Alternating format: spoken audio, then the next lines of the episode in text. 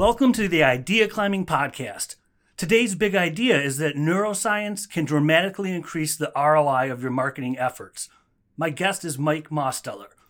Mike is known for his big brand building in the Fortune 500 space.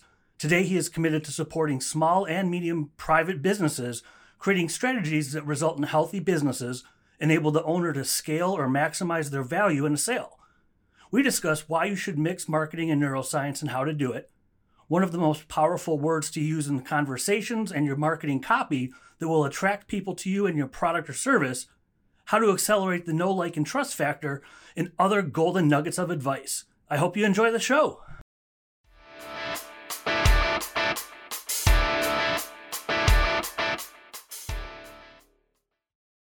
Thank you for making the time to be here, Mike. I really appreciate it. Hey, thanks for having me, Mark. And I'd love to dive right in when it comes to marketing and 75 other episodes of the podcast, no one's brought this up yet. I don't know how, but you mentioned neuroscience is the key. I'd love to just jump right in right there. I mean, what is the basic fundamentals of neuroscience? Why is it the key? And I think this is going to be an awesome conversation. Oh yeah, absolutely. Uh, I certainly enjoy uh, having the conversation. That's for sure. So one thing to keep in mind, Mark, as much as we all think we make logical decisions, it's actually relatively infrequent, like maybe 1% to 5% of the time are we making logical decisions. The part of our brain that makes the decision is called the amygdala. And the interesting thing is, it does not know logic and it does not know or understand any language. The amygdala is the part of the brain where you see images and your feelings about a product or a service or a person drive your decision to be closer to that product person uh, or service. So how does it drive people closer? So uh, when we think of anything for the first time let's start there. The first time okay. someone meets we don't really know as human beings we don't really know anything by itself. We know it in comparison to others. Uh, for instance uh, when is it hot or when is it cold? I don't know. If it's 60 degrees in the springtime, I see people wearing shorts. If we're coming out of a hot summer and it's 60 degrees, I see people wearing jeans, right? Yeah. So it's, it's, it's, very relative uh, to where we're at. And so the first time we see anything, we immediately try to assign a, a marker to them.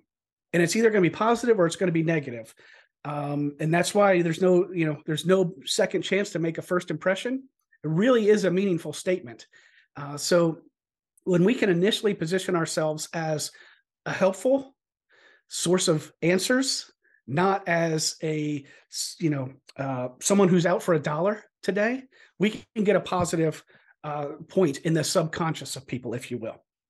And could that be even if they're reading something like a linkedin profile or is it just literal pictures Oh no, so eh, so pictures is a great great word. Um, there are several terrible phrases in marketing, right? My worst, the my least favorite is "If you build it, they will come." Oh. I, I, can, I, can, introduce you to a thousand people who could prove that wrong, right? But one of them that that's um, that's much better is a picture is worth a thousand words let's say that's wrong, right? We can't prove it. Maybe it's 800, maybe it's 1200, but we mm-hmm. know when we see a picture, it's more than one word. Yeah. So if I ask you to read a thousand words, Mark, how long do you think that would take you? It's going to take a chunk of time. Yeah, about probably about five five minutes or so, give or take, yeah. average person reading a thousand words. So if I have you excited in the first couple of sentences of those five minutes, by five minutes later, you don't feel that same excitement. You you can't feel all of that message at one time. Mm-hmm. But guess what? An image, our brain can process an image. And again, it's going to go find associations from prior experiences. And so it can process that in 0.13 milliseconds. Oh my gosh. So with the right image, I can get you to feel 1,000 words all at once with writing 1000 words i can never get you to feel the beginning and the ending at the same time. So what do you do when you don't have the option to write i mean to have a picture like linkedin? Because i know you have success with you on linkedin a lot of success. How do you work around the fact that you can't have pictures? Well actually i do have one picture on linkedin mark. It's in my heading. Let me tell you how this worked. I had a hunch, and it's around this concept of social proof. And uh, there's a great quote in Cialdini's book called Influence. There's a great quote about this. When we are free to do whatever we choose to do, we choose to do what we see other people do. This goes back to us walking across the plains of Africa, following grandma, and she walked by a bush that had berries on it. And we know that she likes berries but she didn't eat them from this bush. Now there were some part of the population that were call them rebels, I guess. They mm-hmm. would eat berries from that bush. But there were others who just followed grandma.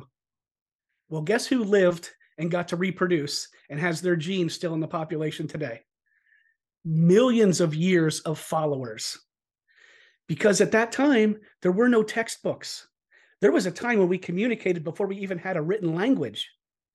Mm-hmm. So each generation would have had to learn all of the pitfalls of life on its own if it didn't just follow the people in front of them right? We would have had to we would have had to learn that snake is poisonous because we didn't have any words we didn't have any books we didn't have any way to look this up on google which snakes is poisonous or not. Yeah. When when grandpa stayed away from that snake you just did the same.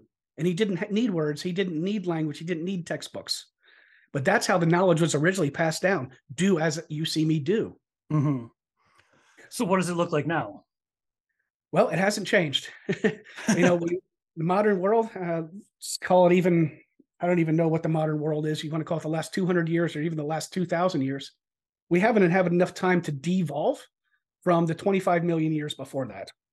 And those 25 million years have built into us that we should be followers. So back to that picture. I was curious. I used to have about eight out of every 10 people I talked to who got serious in a sales conversation, they would ask for references. Well, I put a picture up on LinkedIn. It's me in the front of a room. I'm clearly doing a business presentation. There's a couple people with gray hair in the front of the room. And that's it. That's, that's all I did. But I kept track of that number. And it immediately fell to four out of 10 when I did that post. Oh my now, gosh.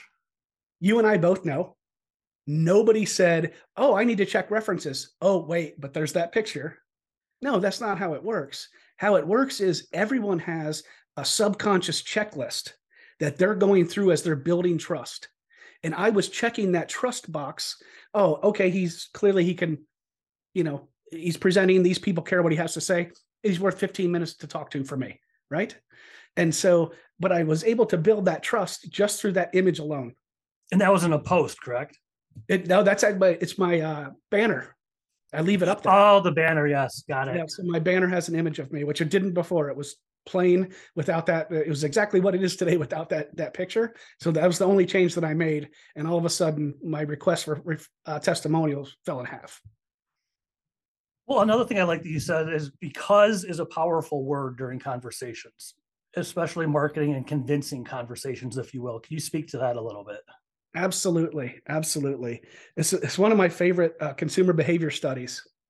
They literally at a university they they faked a line at a copy machine, and so they might be the first three or four people, and then there's like two or three people who are actually waiting in line.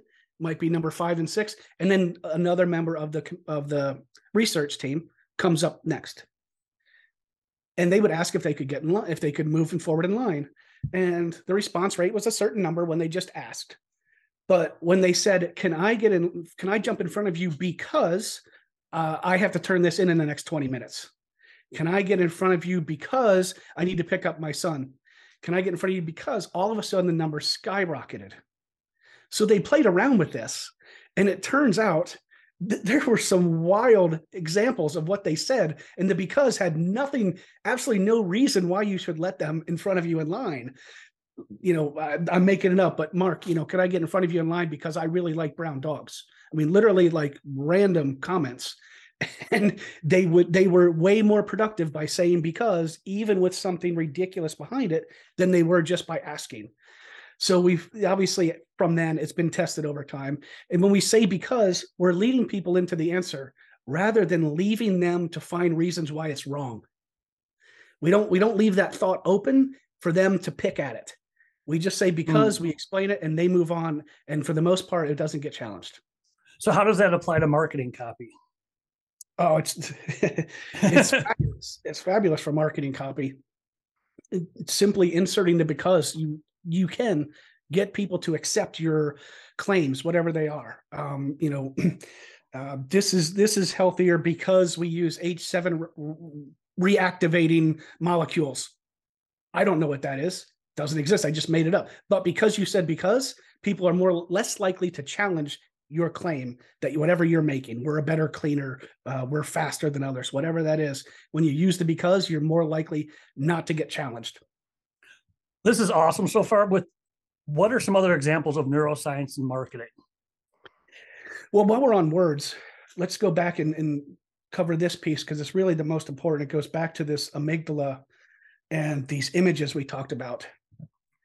So, one of the most powerful things you can do in marketing is to get potential users or clients to picture a happy space and burn it into their memory that involves you or your product or service. So, my favorite word is the word imagine. Mm. Because that's what the amygdala is it is our imagination. So, imagine, Mark, what would it feel like next year when your business is twice as large but yet you've got 10, 10 hours back every week. Imagine what that looks like. That's a lot more powerful than me saying, Mark, next year we can double your sales and, and you can get another uh, hour back each day or whatever, 10% of your time back, whatever. I'm just telling you something.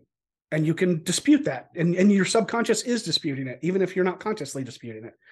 But if I tell you to imagine what it will be like for you, rather than me tell you that, mm-hmm. now you've created that picture in your mind you have seen yourself in a future state and you are happy and i am part of it. That goes a long way in a marketing conversation. Well it goes a long way i would imagine for a linkedin profile or a marketing message that's written. Oh yeah absolutely. Yeah it doesn't have to be a voice sorry conversation doesn't have to be a voice conversation absolutely. Yeah imagine um you know ask people what you know what would it look like in 12 months? Uh what uh what would you do with an extra hundred thousand dollars? Don't say I'll save you a hundred thousand dollars. Ask mm-hmm. them what would you do with another hundred thousand dollars. Now they're picturing what is most important to them, right? You didn't say, "Hey, I, we can get you a nice fancy car and and pay off half your second mortgage," right? That might not be what's important to somebody. Somebody might be out there, hundred thousand bucks. I can go start a new business. I can go after this idea I had. You know, whatever that looks like. Um, I can retire a year earlier. I don't, whatever. Um, but whatever it means whatever means the most to them is the blank that they're going to fill in in their own mind not whatever you come up with and you think they should do with the money.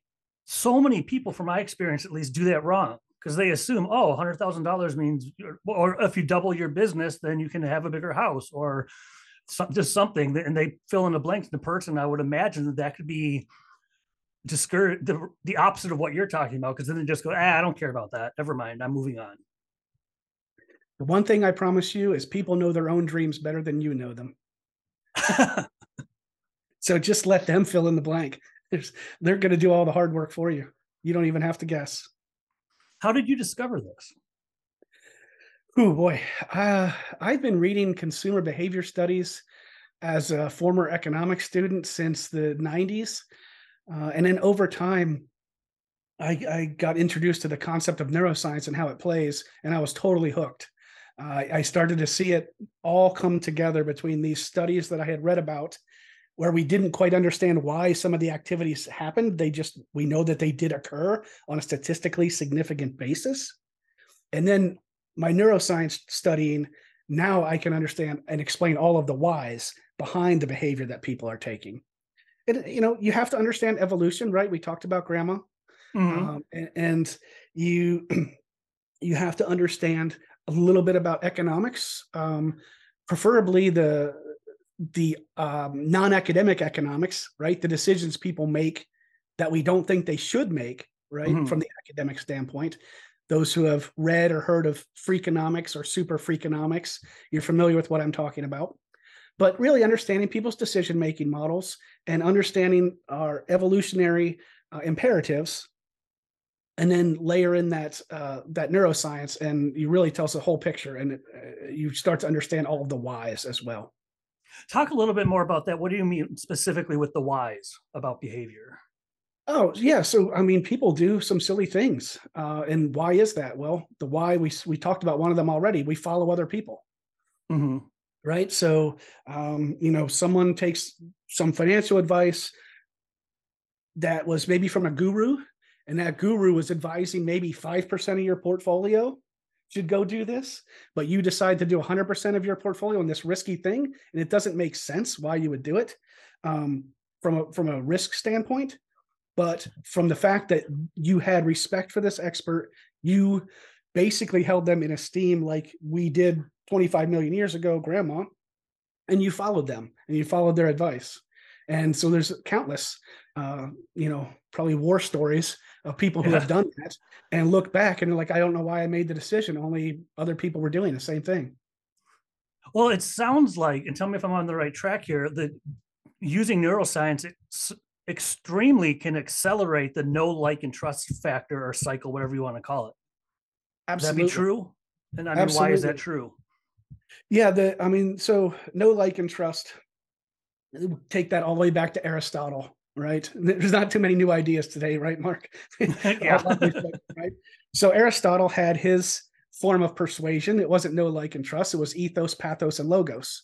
Uh, and so with neuroscience and understanding people and where they're coming from, you can build that ethos, that uh, understanding, and that um, sameness um, between you and another person. And so, for instance, that sameness, uh, also in Cialdini's book, Influence, definitely buy it, read it, folks. Um, he talks about unity and how we talk about know like, and trust. There is a chapter in that book about liking Okay. But he shows and demonstrates later that this concept of unity far exceeds the power of liking. So we look for know like, and trust. Mm-hmm. And we mm-hmm. talk about that all the time. I'm actually looking for what's called unity. Example from the book uh, Nazi training or um, Nazi facility, you know, camp, horrible. I, I, hate the story, but it shows the power of the of this uh, of unity. So someone tried to escape from a Nazi prison camp. They lined up all of the men and they're going to shoot at every 10th one. Everybody has to get punished in this case. That's how they do it. So soldier, one, two, three, four, eight, nine, 10, boom, eight, nine, 10, boom, eight, nine, 10, pause, goes to number 11, boom, and then continues. And his peer, after it was all done, he's like, dude, what did you do? I mean, this, we're talking Nazi Germany, you don't disobey orders. If someone says 10, it's 10. I mean, mm-hmm. precision and and whatnot. And so he he said, he said, he was from my hometown. He didn't say we are friends. He didn't say I like him. He didn't say he helped my parents out one time. We're from the same hometown. Unity. It wasn't that I liked him, it's that I felt like him, the soldier said, essentially, as we as we you know interpret that today so the fact that they had something in common some sort of unity that was stronger than the orders he was given and he again it was it was just that they were from the same town not that they were on the same baseball team or anything else so is that why you try and find common ground with people is unity unity that's what we want to show is unity absolutely and is that any kind of because I know sometimes people talk about networking like, oh, I like the White Sox. Oh, I like the White Sox too, as opposed to, well, that's that's nice that you like the White Sox, but is that going to affect a business in your mind? Is that going to affect a business decision because it's such a social exercise and it's not talking about, oh, we're we have the same goals in business or I like what you're doing in business. Is so, it even uh, worth doing or should you skip the fluff or would that just be considered fluff? Absolutely not fluff. Okay. You are getting bonus points from that person for being like them. Again, all subconscious. They're not yeah. mar- marking this on a chalkboard anywhere, but subconsciously you're saying we are like each other. And so when it, when they get ready to hire somebody, well, I'm going to hire the people I, am like as long as I assume, you know, relatively equal service for price. I'm going mm-hmm. to definitely hire people that I, I feel closest to. And again, that unity, if that's what the decision comes down to, that unity will outpace someone just liking you. we've covered a lot of material in a short period of time. If someone says, okay, I'm interested in neuroscience and marketing, what I want to get started. If you were to say, do this one thing, if nothing else to get started, whether it's reiterating something you've already spoken about or something we haven't touched on yet, if you were to say, at least do this, what would you tell them to do? In in your conversations, I want you to take notes from the other person's perspective. That's the number one step one that I encourage everyone to do. Think about what's going on in the other person's mind. Um, the Sandler training folks, for those who know Sandler sales, they've got this great diagram that shows the salesperson's journey as well as the client's journey and how they are totally opposite and they're going in opposite directions. As the salesperson wants to close that deal, gets closer and closer to closing, that's when the clients starts to push back, you know. But in the early days, when the client wanted more information, they were all excited and they were almost pushing the sales conversation. So, and when I saw that, I was like, oh, that makes perfect sense now that I see that. Um, but it's not something that I had thought of. So, anyway, I encourage people always think about the other person's perspective. Where are they at? And um, if you want to go one step beyond that, but again, start there. If yeah. you want to go one step beyond that, I do recommend Robert Cialdini wrote the book Influence, uh, 84, maybe something like that. It's still mm-hmm. one of the top 50 books you see rec- in any business books uh, recommended. Um, he's fabulous. He's still on LinkedIn today. I still see lots of his posts go through. Oh and, my uh, gosh. It's always worth stopping and, and, and reading them. There's a lot of good value there. Well, speaking of online, if people want to find out more about you, where's where's the best place to go? Best place to go is bbpgrowth.com. That's uh, for Buckeye Business Performance. Um, happy to answer any questions there. Go ahead, grab a 15 minute call, and you can schedule it right from there. And just tell me that you heard heard me on uh, Mark's show, and I'll be happy to you know give you 15 minutes of my time to work through any of this with you, or give you a starting point or a, an expanded reading list. That is gracious. This has been awesome. Thank you so much for the time, Mike. I appreciate it. Hey, thanks for having me, Mark. Thank you for joining us today. I hope you enjoyed the episode. I also hope that you'll subscribe to the Idea Climbing podcast and rate us on iTunes. Visit ideaclimbing.com to learn more about idea climbing and hear more episodes about mentoring, marketing, and big ideas.